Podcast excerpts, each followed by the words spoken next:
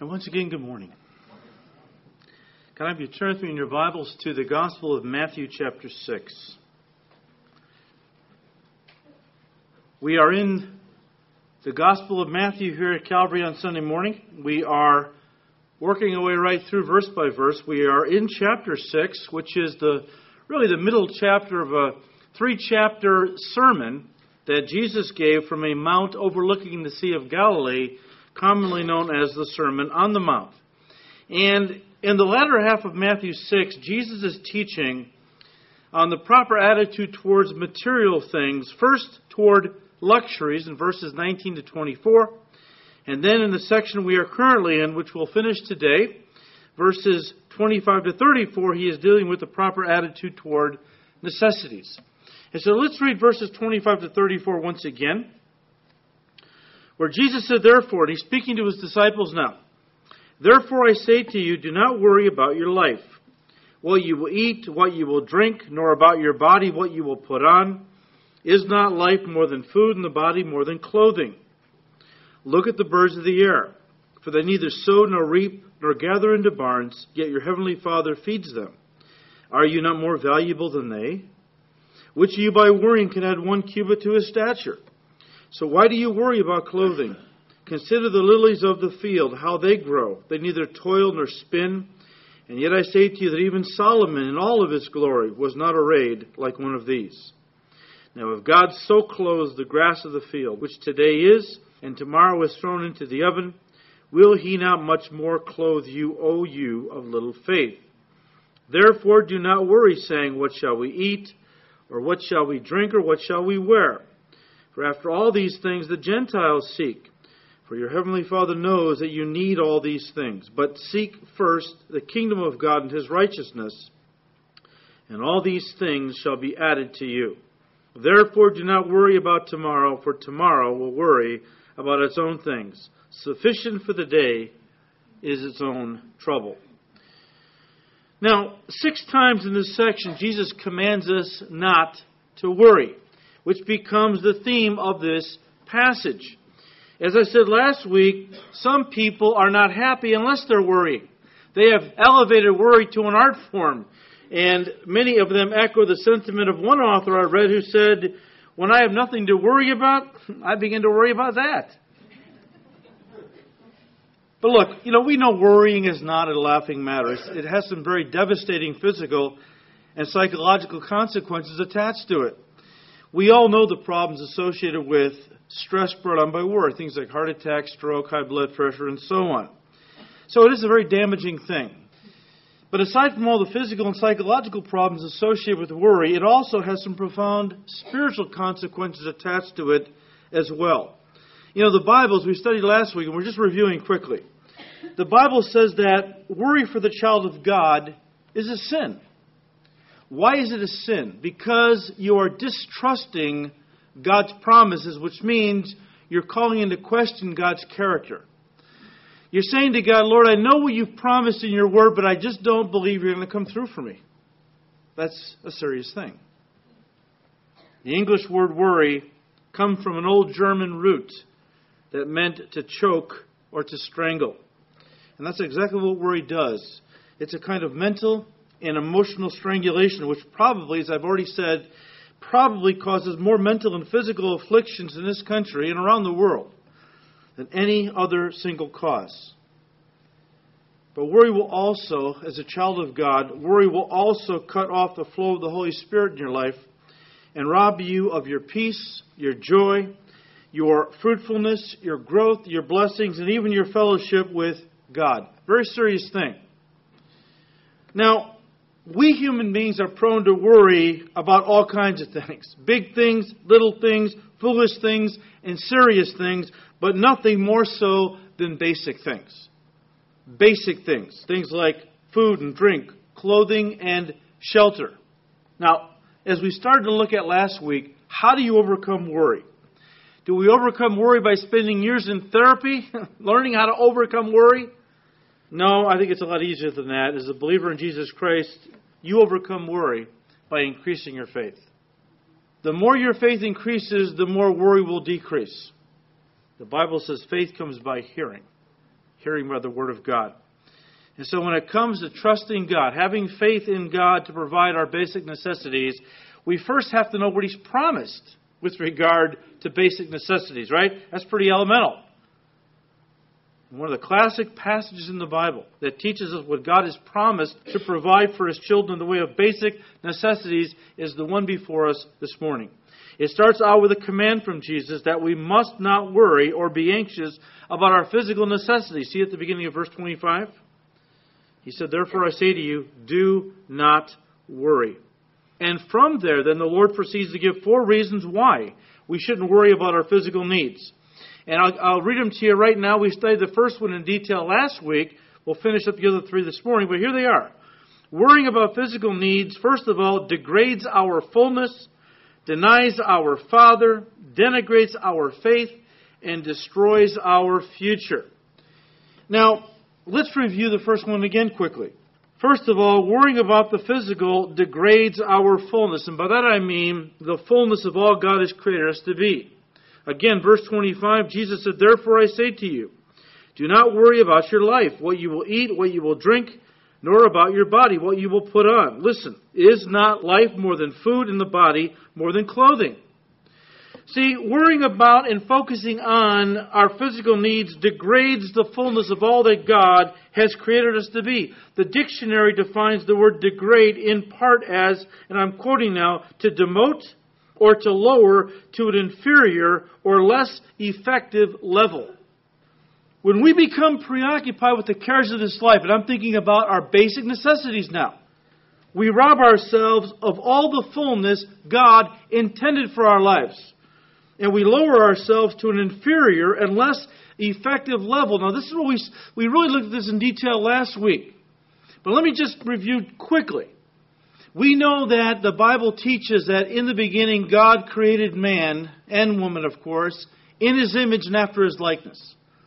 God is a triune being, a Father, Son, and Holy Spirit. And he created man a triune being of spirit, soul, and body. The Spirit is what connected us to God. We came together, our spirit to God's spirit, for the purpose of communion and fellowship and worship. Very important. But then Satan took the form of a serpent and beguiled Eve, and she ate the forbidden fruit. And she gave to Adam, and he did eat. And God said, In the day that you eat of the fruit of that tree, the midst of the garden, the tree of the knowledge of good and evil, you will surely die. Well, they didn't die physically immediately, although they did set in motion the process of physical death. What died immediately was their spirit. It severed the, because their spirit died, they were severed from fellowship with God. Their nature, which was now two dimensional instead of three dimensional, was flipped upside down, and now the body became uppermost, and man's soul or consciousness lived only to satisfy the body appetites. At that point, man had more in common with the animal kingdom than he did as somebody who had communion with God because the animal kingdom is a two dimensional kingdom. Animals have a body and a consciousness. And their consciousness pretty much exists to satisfy the body appetites. I mean, animals live to procreate, to eat, and that's pretty much it. Okay, it's all about the physical. And Jesus is saying, look, when you focus only on your basic needs, like an animal, you rob yourself of the fullness of God, what God created you to be. We were created to be worshipers. Animals were created on the sixth day, but the crowning work of God's creative work was mankind. God only made man in his image and after his likeness. Only man has the capacity to worship God and enjoy him forever. Only man in his three dimensional being is able to really relate to God and worship the Lord. And that's what he's after. He wants true worshipers, Jesus said in John chapter 4. You can't be a true worshiper until you're first born of the Spirit. That's what it means when you give your heart to Christ. At that moment, you're born again. Your spirit is, comes alive. Your nature is flipped right side up, and you are now reconnected with God in the area of the Spirit for fellowship, communion, and worship. The Father is seeking those who will worship Him in spirit and truth. That is the highest purpose for our existence. And sometimes we, even we Christians, can, you know, even though we are now restored to our three dimensional being and existence, even we can sometimes think like those lesser creatures in God's creation, where we become so worried about our basic needs, we lose sight of the fact that we were created more than just to survive. And that's what Jesus is saying here when he says, Is not life more than food and the body more than clothing? In other words, is that all that life's about? Jesus is saying survival, existence. Are human beings no different from the animal kingdom, having no higher purpose to fulfill than to just worry about their body appetites and so on? Jesus is saying, No. You were made for a higher purpose, and that is to worship God. See, we need to remember that the body is only a vehicle for our spirit to live in. The body is to be used, not worshiped. Taken care of, yes, but not made the focus of life. The body was made by God for God, for His purposes, which is why Jesus challenged His disciples on this with the statement is not life more than food and the body more than clothing. Now, we looked at this in more detail last time, so I encourage you to get the CD if uh, you weren't here. But moving into the second reason why we shouldn't worry about our physical needs. First of all, it degrades our fullness. Secondly, it denies our Father.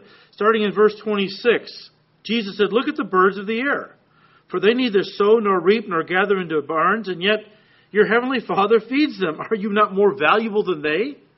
Which of you, by worrying, can add one cubit to his stature? So why do you worry about clothing? Consider the lilies of the field, how they grow. They neither toil nor spin. And yet I say to you that even Solomon in all his glory was not arrayed like one of these. Now, if God so clothes the grass of the field, which today is and tomorrow is thrown into the oven, will he not much more clothe you, O you of little faith? In these verses, Jesus gives us three common sense and yet compelling reasons why we can trust our Heavenly Father to take care of our physical needs. First of all, He feeds the birds of the air, verse 26. Secondly, He has total power over the length of our lives, verse 27. And finally, He clothes the lilies of the field, verses 28 to 30. Now, with regard to food and clothing, Jesus is saying, let nature be your teacher. Listen, the logic is so simple and yet so powerful. If the Father cares for that which is least in His creation by feeding birds and clothing flowers, how much more will He take care of those who are His children? And then He adds the gentle rebuke, O you of little faith. You know, that phrase is used four other times in the New Testament. Luke 12:28 with regard to clothing. Matthew 8:26 where the disciples thought they were going to drown in a storm on the Sea of Galilee, so they were worried about the length of their life. In Matthew 14 verse 31, when Peter thought he was going to drown as he walked to the Lord in the Sea of Galilee and took his eyes off the Lord, got his eyes on the circumstances and began to sink, right? Cried out, "O Lord, save me." Jesus reaches out, pulls him up, and says, You know, why'd you doubt, oh, you of little faith? And then finally, in Matthew 16, verse 8, with regard to food. Every time that phrase is used, oh, you of little faith, it's always used with regard to worrying about life and life's necessities. And further, the Lord only directed it at his disciples, never unbelievers, as a rebuke to correct their unbelief. He's basically saying to them, you know, you who are my disciples should know better. You have a Father in heaven who's watching over you, who's promised to take care of you. What are you worried about? I think, in essence, in a roundabout way, the Lord Jesus Christ is really saying to those men back then and us disciples today, He's saying something like this. He said, Look, you believe that the Lord God created the entire universe out of nothing by simply the word of His power.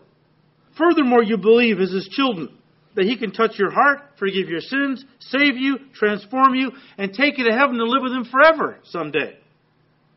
But you have trouble believing he can supply you with food, clothing, shelter, and everything else you need to live?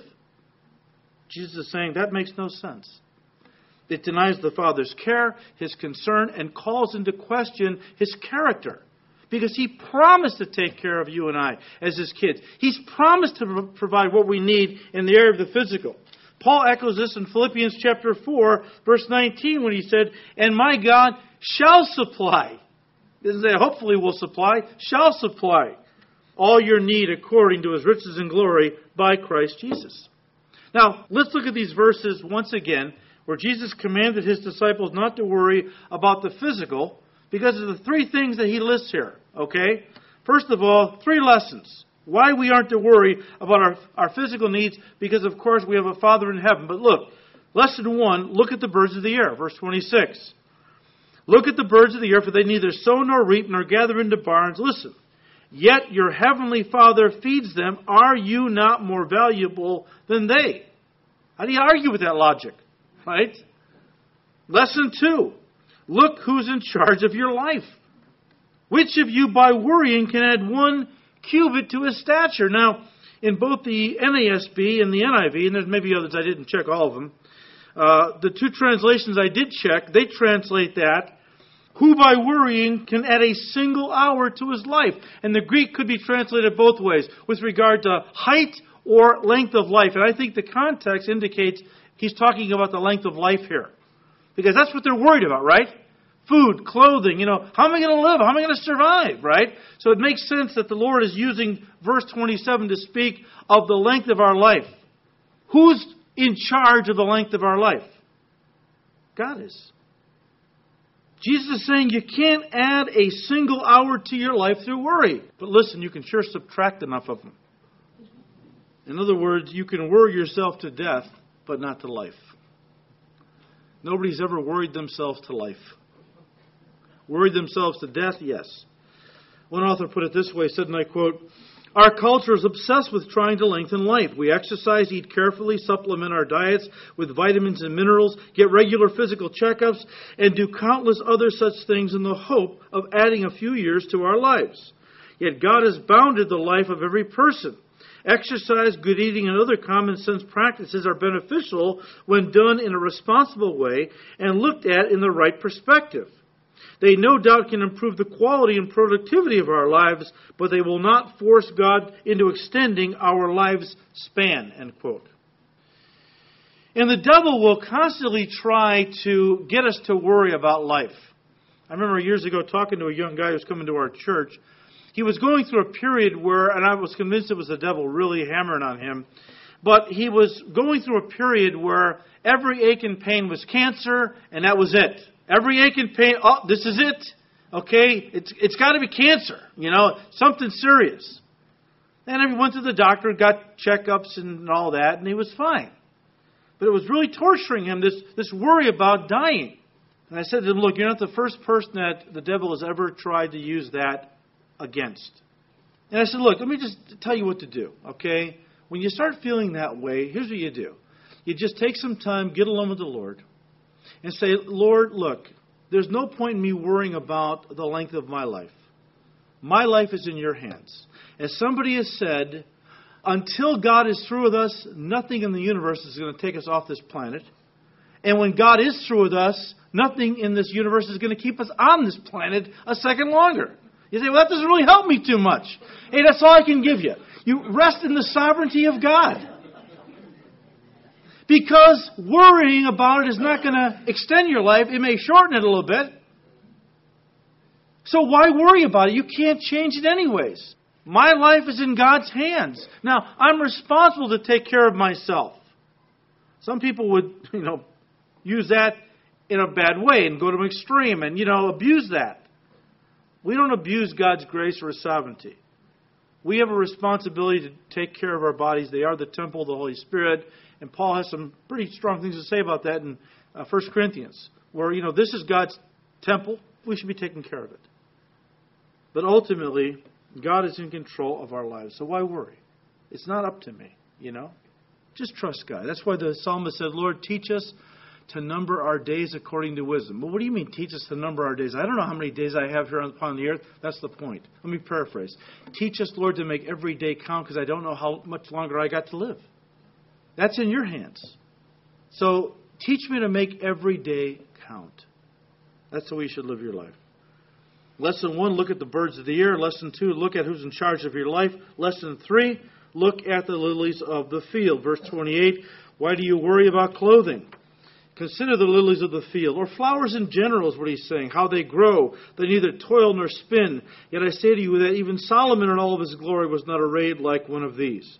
Now, if God so clothed the grass of the field, which today is and tomorrow is thrown into the oven, will he not much more clothe you, O you of little faith? He's not talking about designer clothes, by the way. He'll make sure you got something to wear. God's promised me he's going to he's going to clothe me, and I like that designer stuff. Well, you know what? He doesn't say that here, okay? But folks, this is what's called an a fortiori argument arguing from the lesser to the greater. How does it work? Let me show you. If God is concerned about the least of His creation, to take care of birds and flowers, is He not going to do the greater, which is take care of His kids? It's pretty simple logic, but compelling. So, worrying about the physical, first of all, degrades our fullness. Secondly, it denies our Father. Thirdly, worrying about the physical denigrates our faith the dictionary defines the word denigrate as, and I quote, to deny the importance or validity of, end quote. Look, faith is vitally important to the Christian life. Faith is what gets you into the Christian life, right? Saving faith. When you exercise saving faith by receiving Jesus Christ as your Lord and Savior, you are then born of the Spirit. You are now a child of God. But that's not where faith ends. That's only where faith begins. After that point, God expects us to walk in faith every day. It's not saving faith, it's practical faith. In fact, the Bible says the just shall live by faith. Look, as we said last time, faith is our spiritual umbilical cord that connects us to God and allows everything we need to survive and flourish, not just spiritually, but also physically, to flow from God into our lives. Worry strangles and cuts off that flow. And Jesus is basically saying, look, as children of God, when we worry about our basic necessities, it makes us no better than the unbeliever who has no heavenly Father to watch over him or her. And so they have to worry about their basic necessities. Because they are not children of God. God has made them no promises with regard to providing for them. Does He sometimes provide for unbelievers? Yes, because He's a gracious and a good God. But it's not guaranteed. We, as children of God, have been guaranteed by our Father He will take care of us and provide what we need to live. And Jesus basically is saying that in verses 31 and 2 talking to his disciples, he said, Therefore, do not worry, saying, What shall we eat, or what shall we drink, or what shall we wear? For after all these things the Gentiles seek. Another way of saying unbelievers. They worry about those things. For your heavenly Father knows that you need all these things. Look, Jesus taught us earlier in this section when he taught us to pray. He said, Look, you don't need to go into long, lengthy prayers, giving God all the details, right? Repeating your prayers over and over again as if God's hard of hearing. He said, Your Heavenly Father already knows what you need of before you ask. So just get in there, present your request, but spend time worshiping Him. Don't worry about these physical needs. Therefore, Jesus went on to say in verse 33 But seek first the kingdom of God and His righteousness and all these things shall be added to you. What things? All the physical things you need to live. Seek. In the Greek, it's in the present imperative. Present means an ongoing thing, imperative is a command. Jesus is saying, Seek and keep on seeking. It's a command. What? First, the kingdom of God. First is a Greek word that means the number one priority of life. Kingdom, basileia in the Greek, is a word that means, in this context, God's sovereign authority over every territory or area of your life. In other words, Jesus is saying, first and foremost, seek fervently and daily the rule of God over every area of your own life your home, your marriage, your children, your actions, your speech, your thought life, your job, your money, your time, and then Seek fervently his rule over others in the sense where you support and pray for missions and for an, an evangelism and so on. This and this alone is to be the concentration and preoccupation of our lives. And Jesus is saying if we make this God's authority over every area of our life, if that becomes our passion and our heart's desire, where we keep praying for it and seeking after it every day, then Jesus is saying God will take care of all the physical needs that you have. Now, Is Jesus saying if you're backslidden as a child of God, He won't provide your basic necessities? No, He's not saying that, and I believe He will. But what He is promising is He definitely will if you're walking with Him and concerning yourself about His work, His kingdom. Believe me, He will definitely take care of everything else you need in the physical. In other words, folks, Jesus is saying don't live at the level of the physical like unbelievers and animals. But understand that He wants you to live at the level of the Spirit and make that your heart's desire. All right. Worrying about the physical degrades our fullness, denies our Father, denigrates our faith. And number four, worrying about the physical destroys our future. Verse 34, Jesus said, Therefore, do not worry about tomorrow, for tomorrow will worry about its own things. Sufficient for the day is its own trouble. Look, worry happens today, but it's always directed at tomorrow, isn't it?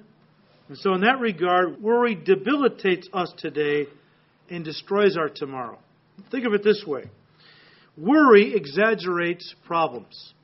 When that happens, fear steps in, and fear often paralyzes us with inaction. We don't know what to do.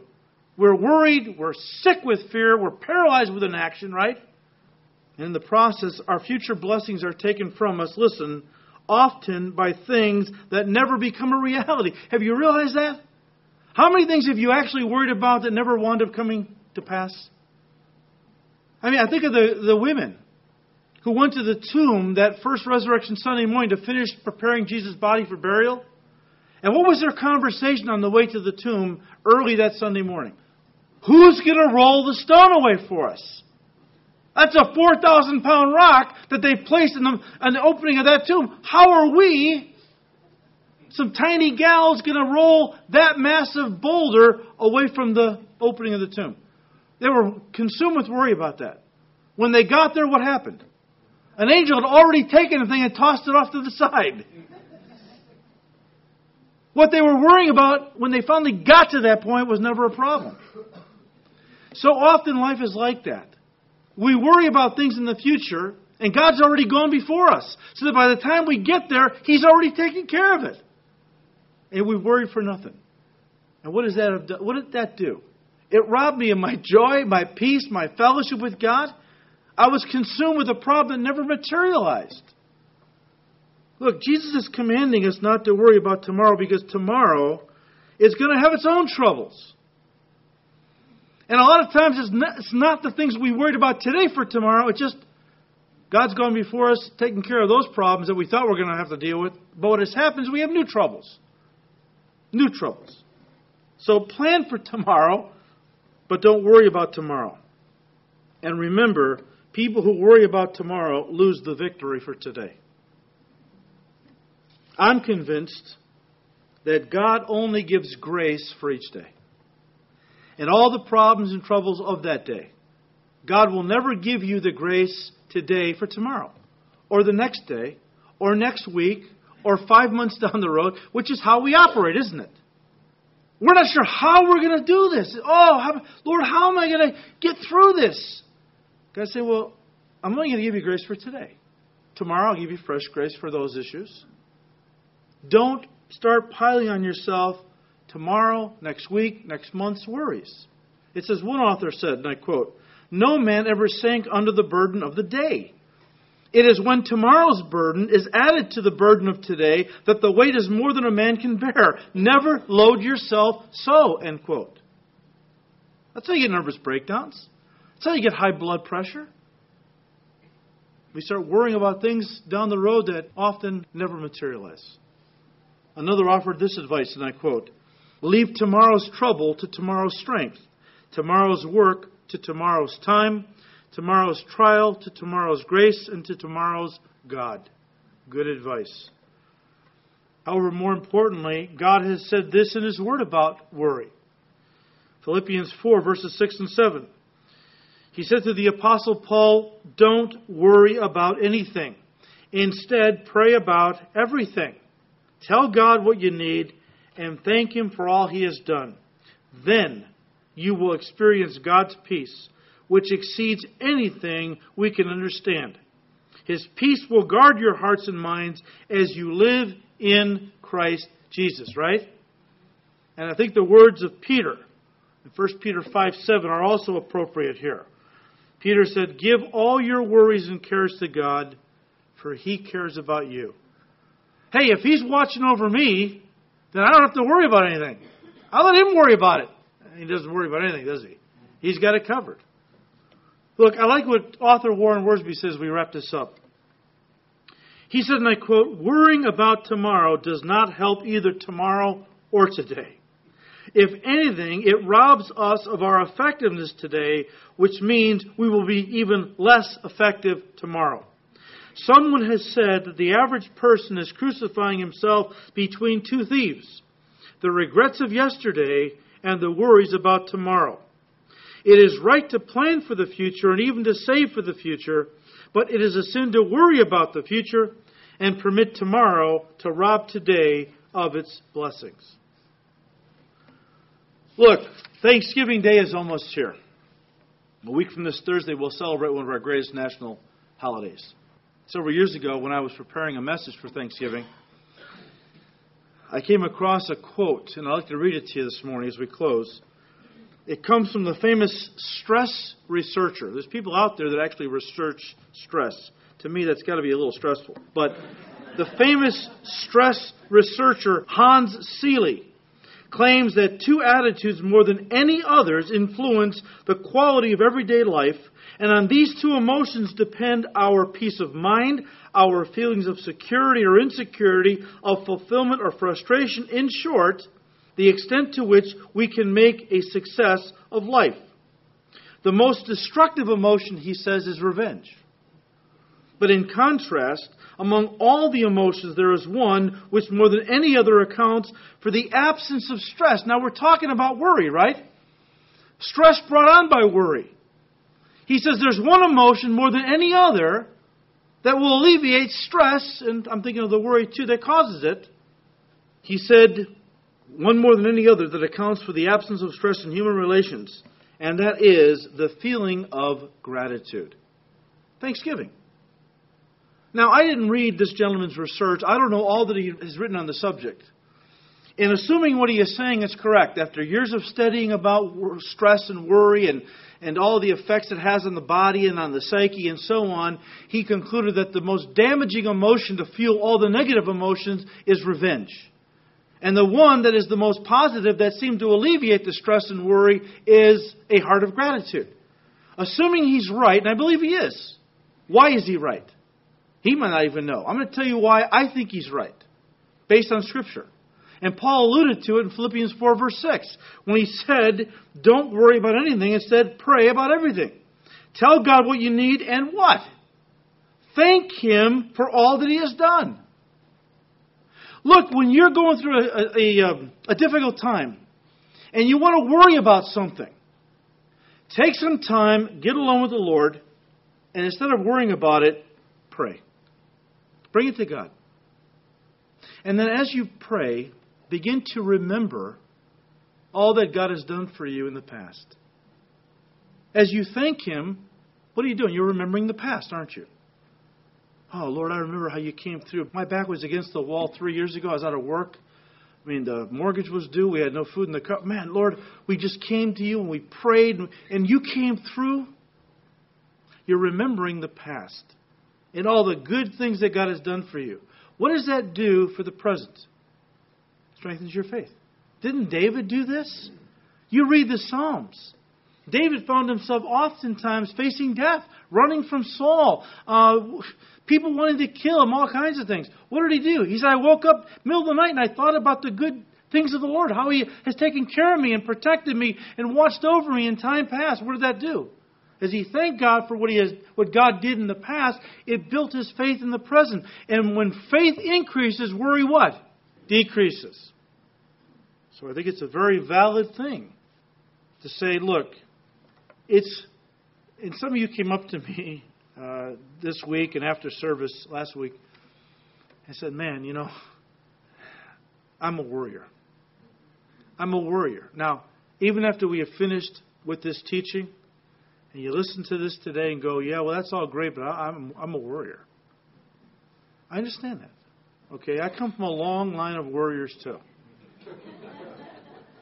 I'd like to tell you I'm very calm. Now, my son Phil is that way. He's very calm. Okay? I mean, he's so calm it makes me worry. Because he, he should be worrying about things that because he's not worrying about it, I got to worry about it. But I'm a worrier too. Now, over the years, God has really helped me with this. And one of the things I do when I begin to get overwhelmed with worry about any situation, I just take some time. I get alone somewhere. Maybe I'll put on my iPod with some worship music, just singing to the Lord, reminding myself of His goodness, His greatness.